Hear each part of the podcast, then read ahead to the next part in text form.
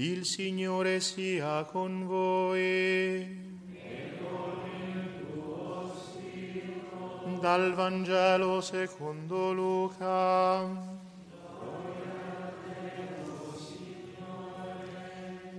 In quel tempo i pastori andarono senza indugio e trovarono Maria e Giuseppe e il bambino adagiato nella mangiatoia e dopo averlo visto riferirono ciò che del bambino era stato detto loro. Tutti quelli che udivano si stupirono delle cose dette loro dai pastori. Maria, da parte sua, custodiva tutte queste cose meditandole nel suo cuore. I pastori se ne tornarono glorificando e lodando Dio per tutto quello che avevano udito e visto, come era stato detto loro. Quando furono compiuti gli otto giorni prescritti per la circoncisione, gli fu messo nome Gesù, come era stato chiamato dall'angelo prima che fosse concepito nel grembo. Parola del Signore.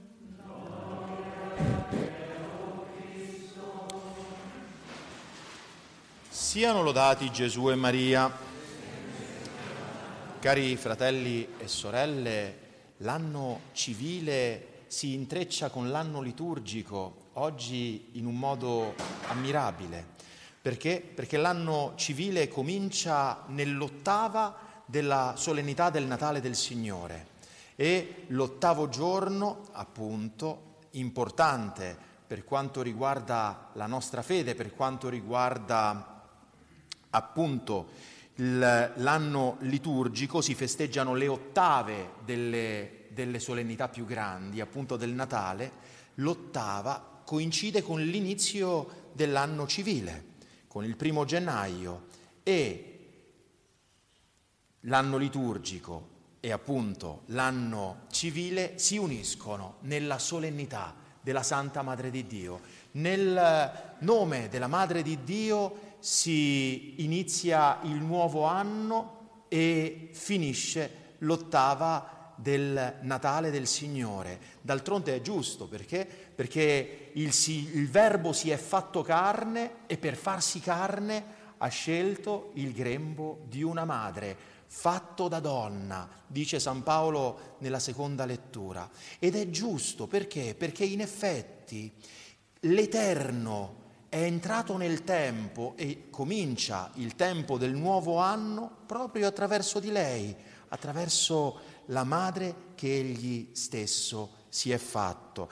Nella colletta di introduzione, nella, nell'orazione, la prima orazione della messa, Dio, abbiamo recitato, Dio che nella verginità feconda di Maria hai donato agli uomini i beni della salvezza eterna i beni della salvezza eterna.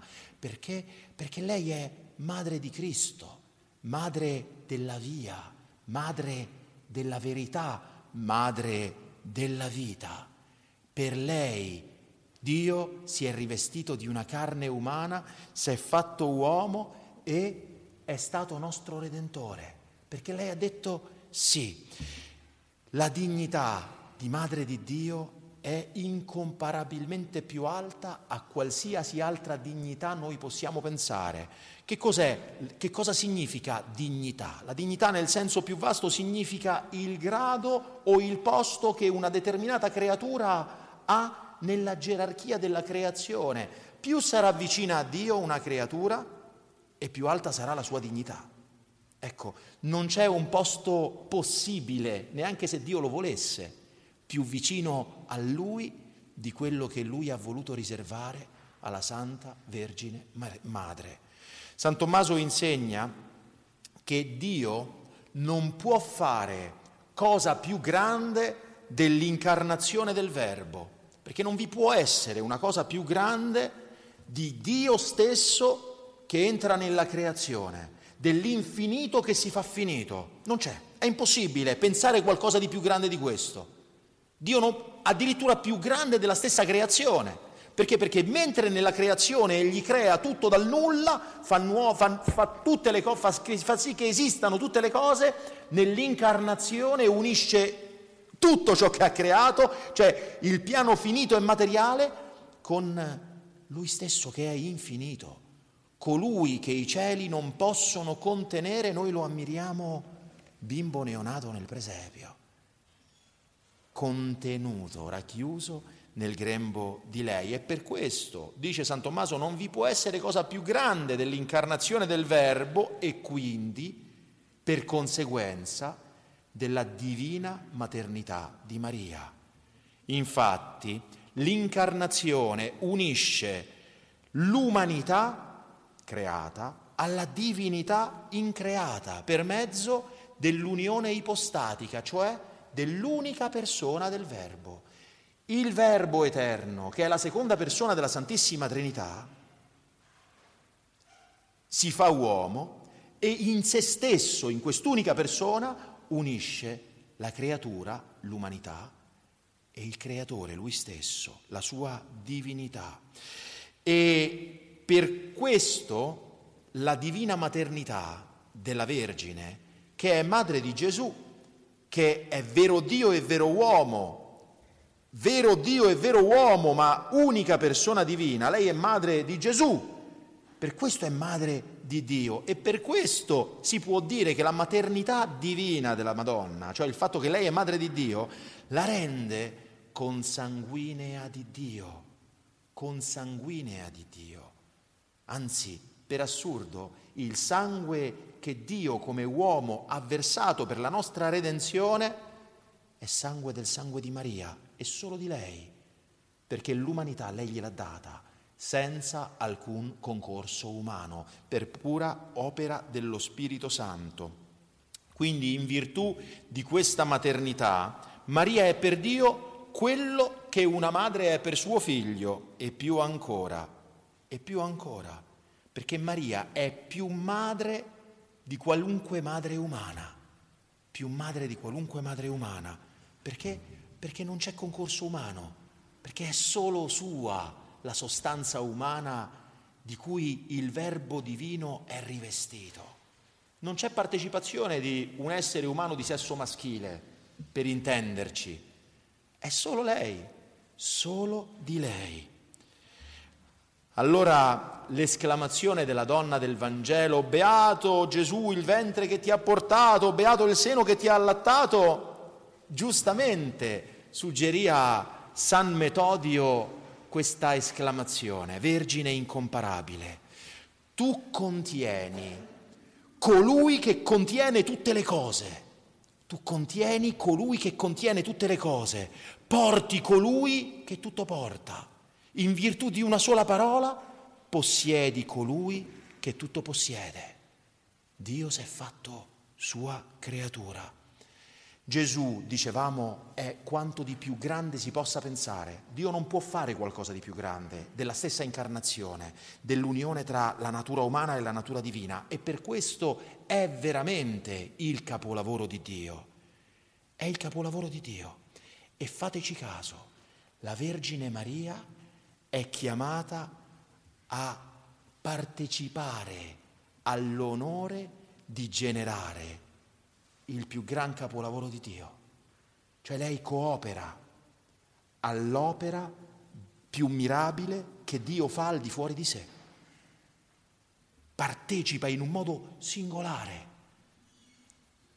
Come dire umanamente Michelangelo che dipinge la Cappella Sistina e permette a qualcuno di parteciparvi, ma ancora di più, perché lì Michelangelo può correggere, può Qui lei fa la sua parte, dà tutta l'umanità.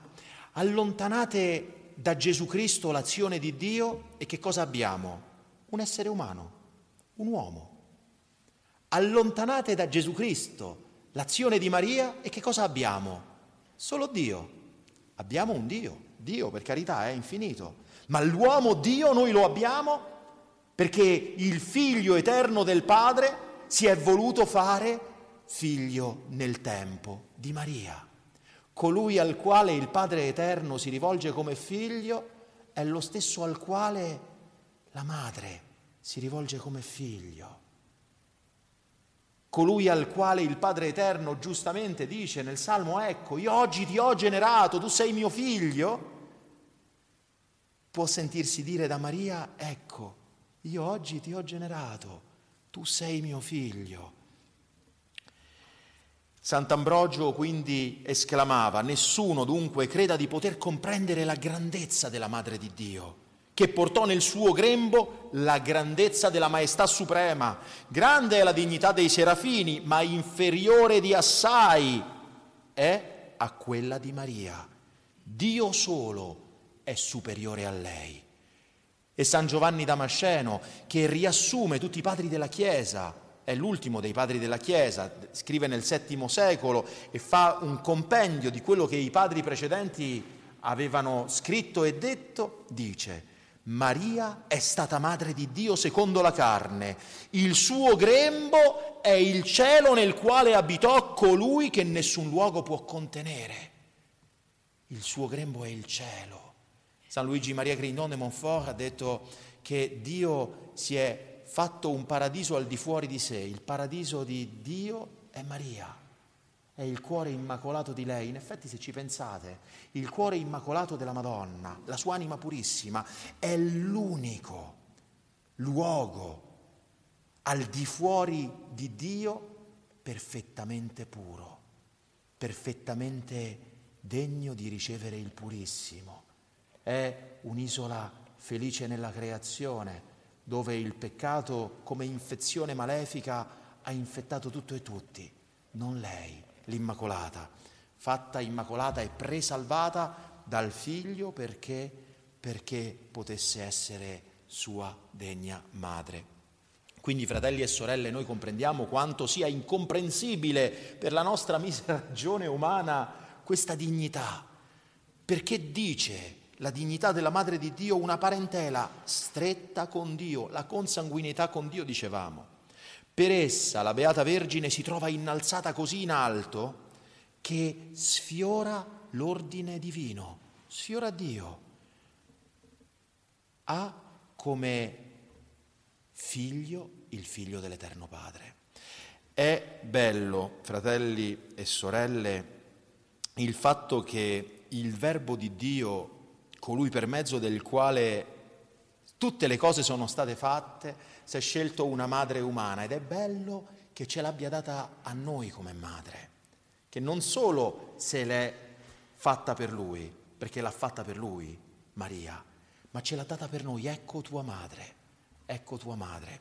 Qual è il compito di una madre? Una madre nutre suo figlio, lo, lo protegge, lo preserva, lo consola quando si fa male, lo riconcilia quando, quando fa i capricci o quando si allontana dal padre. E è questo il compito della, della Madre di Dio che è anche Madre nostra. Dio ce l'ha data perché? Perché lei è vera, veramente madre della vita e dando la vita a colui che ha riconciliato l'essere umano a Dio, si è resa sua, sua socia, è stata resa sua socia da lui stesso, da Dio.